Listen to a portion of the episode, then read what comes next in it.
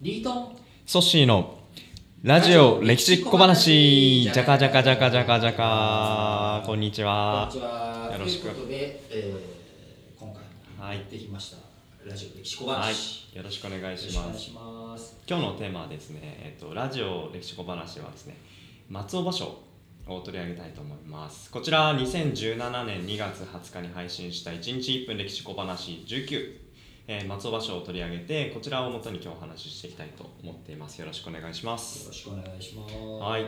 えーさはい。えっと突然ですけれども江戸時代初期の文化史として、はい。まあ、俳句松尾芭蕉ってあると思うんですけれどもなんか聞いてイメージするものってあります？うーん。なんか東北の方に旅行行ったりとかあそういう意味で言うと奥の細道。奥の細道。はい。奥の細道は覚えてます。なるはい。それ以上になるとちょっと厳しいかな。全然全然はい。構わないです、俳句って聞いた時に、うん。はい。じゃあもっとなんかこうイメージってありますか？あ五七五七七。五七五七七。まで言っちゃうと分かる。あそっか。分かる。五七五で。す五七五ですね。あと季語季語はい。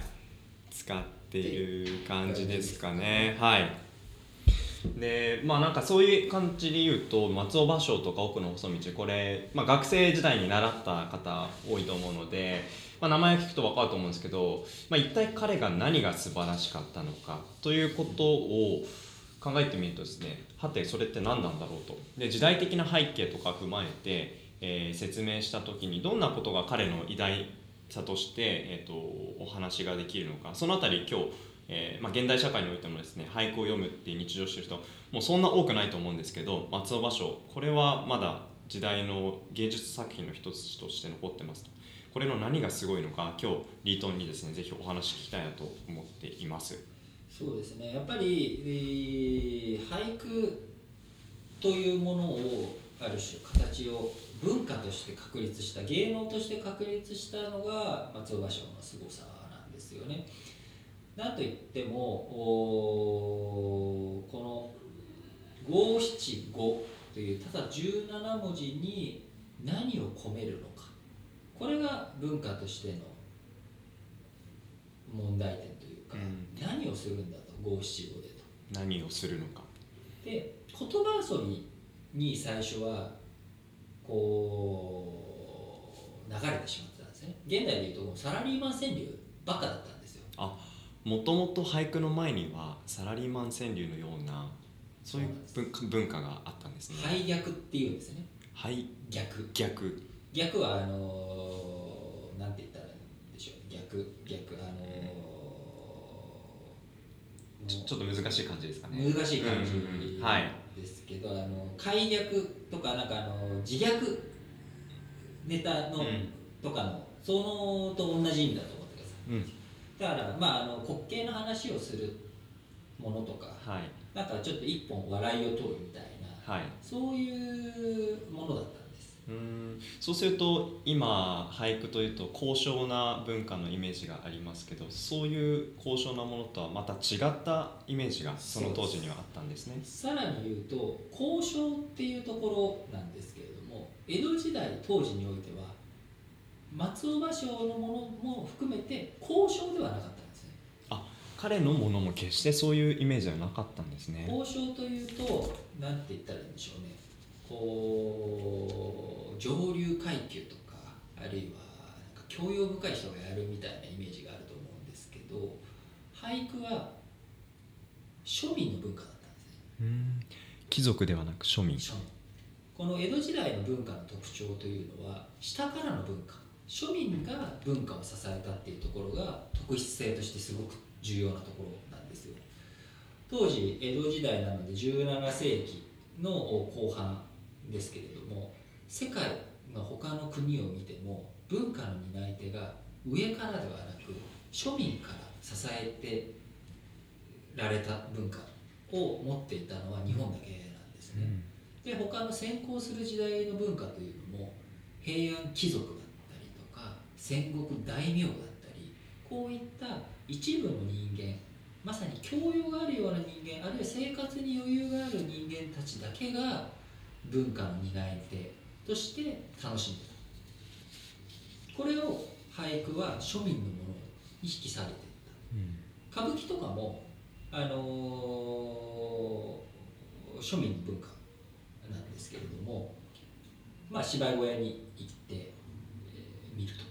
いうことが娯楽としてう定着している、ん。で俳句も自分たちで詩を作る。うん。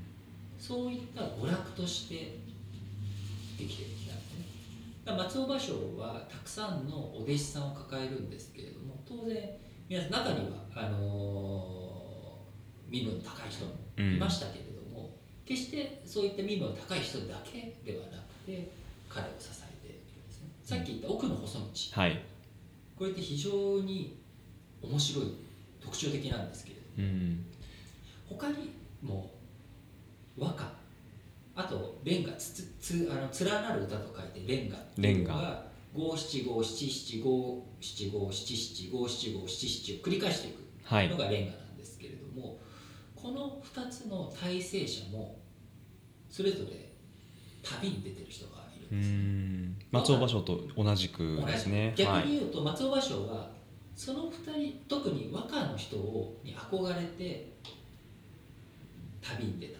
うん。面があるんですね、和歌で旅に出た人というと西行法師という人がいます。うん。お坊さん。お坊さん。お坊さん西行法師杖をついて歩いてそうなイメージ。えーとまあ杖はみんな みんなついてます。旅行はい先なので、まあ、うん。杖ついて歩いた方がうんあれなんですけれども、はい。戦国時代のうん。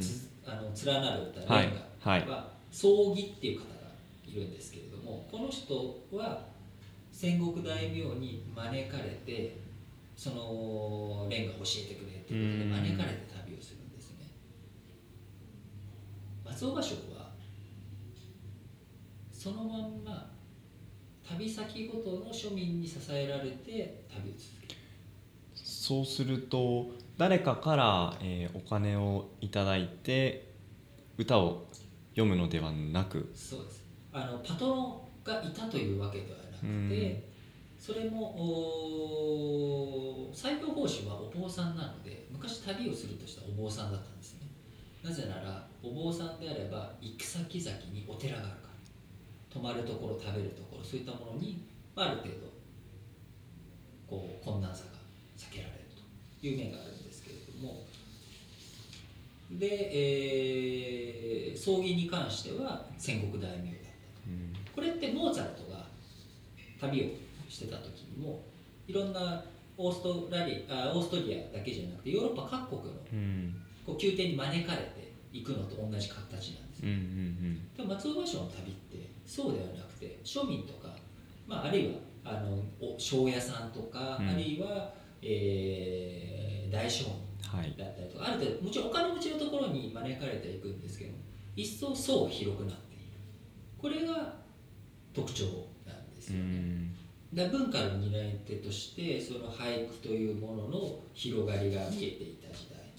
これを、まあ、ある種芸術として確立させていったところ、これは松尾芭蕉の凄さうんなんです、なるほど、まあ、そういった彼が、えーパトロンではなく、まあ、庶民の中でその文化俳句を読み続ける中で彼の作品についてもちょっと注目してみたいなと思うんですけれども、まあ、一つですね、えーご紹介すると、まあ、有名な俳句ですけれども「古池や河津飛び込む水の音」こういった、えー彼の作品がありますけれども一体彼の作品どんなところが芸術性があったと言われているのかお話しいただけますか？やっぱりそれはイメージをこうパッと映像として呼び込ませるような力。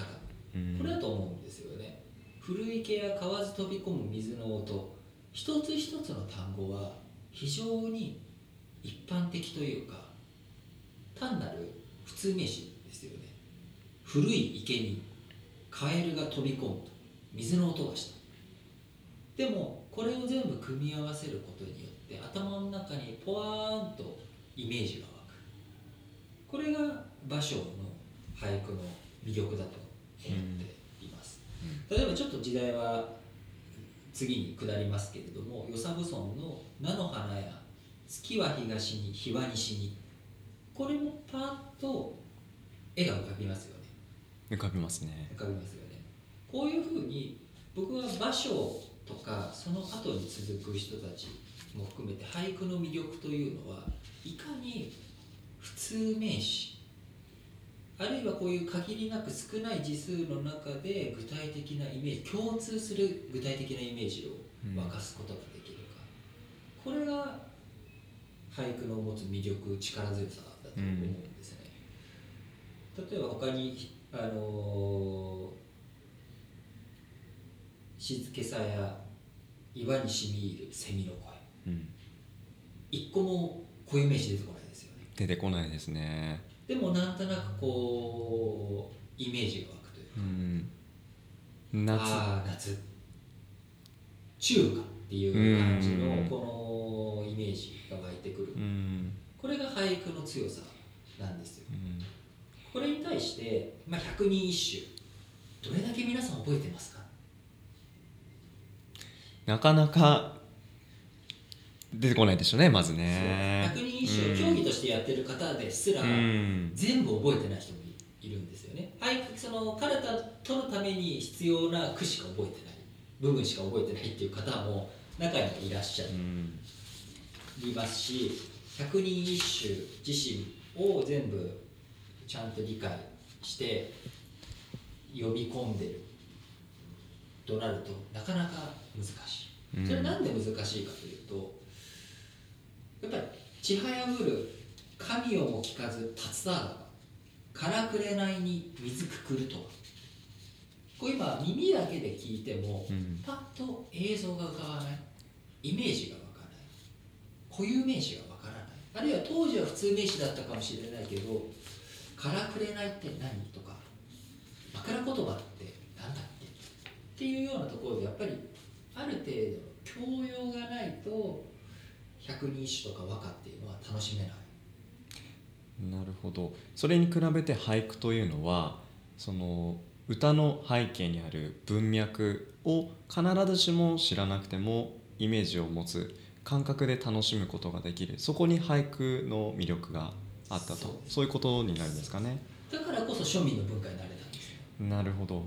教養がないと和歌は楽しめない、うん。あるいは作れないんですよ。先行する作品を踏まえないとこう和歌の面白みというかうまさ技巧を凝らすっていうことができてこない。それに対して俳句は季語さえ入れればあとは自由にしていいっていうことなので文字数の制約という意味では31文字から17文字ということで俳句の方が制約されてるんですけれども実は和歌の方が過去の作品をどれだけちゃんと理解してますかというのを踏まえないといけないっていう制約がかかってるんですね。でもそれが俳句にはないんですよ。17文字だと逆に入れられない、うん。そんなもの。うん。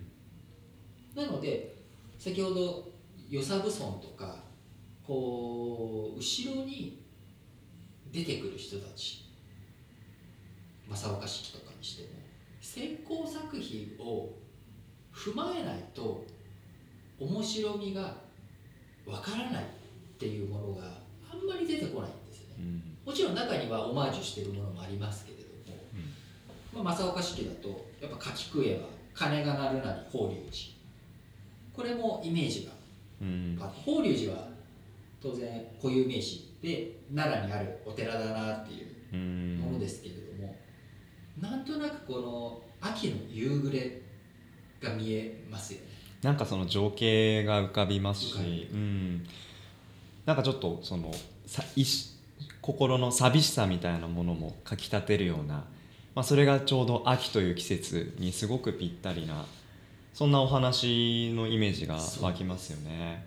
だからそこが僕はやっぱり俳句の持つ力強さ、うん。教養というものを持ってない庶民がでも自分たちで言葉を使って楽しみたい。こういった欲求に応える作品うんだったんだと思います、うん。だサラリーマン川柳のようなこう世相をただ単に表すだけじゃなくて季語というものを使うことによって時代を超えて今我々えー松尾芭蕉から何年だ？400年弱はい。時が経ってますけれども、彼の持っている俳句の力強さというものこれに変わりはないんですね。ある意味時空を超えた普遍性があるというか、まあ、そういったところが僕は俳句の魅力だと思いますし、松尾芭蕉がやったことうん。彼の業績の凄み凄さだというふうに感じています、そうすると彼が松尾芭蕉がこの俳句を大成する以前は、まあ、サラリーマン川柳のような数を積み重ねるそこに、まあ、人の情緒であるとか、えー感情イマジネーションといったものは大きく重要性としてなかったものの、まあ、松尾芭蕉の登場によってそこに芸術性が、えー組み込まれたと。それによって、まあ、彼の俳句を例にですね400年ほどの時が経っても今この瞬間日本人が読んでも同じようなイマジネーションを持てるそんな言葉を使った俳句が残る。そんなところに俳句という芸術が生まれたそのきっかけを作ったのがあの松尾芭蕉だった。そこに彼の偉大性がある。そんな理解になってくるんですかね。そうですね、はい。まさにそうだとう思います、ん。ありがとうございます。えー今日はですね松尾芭蕉の、えーまあ、彼が俳句という分野で大成したとそこの彼の残した偉大性について、えーお話をしてきました。まず庶民文化庶民が文化の担い手であったというところで、えーまあ、本もともと文化よりもまず生き抜くことが大事だった中で江戸時代というのは平和が続いてましたと。でそれによって庶民が文化の担い手になった。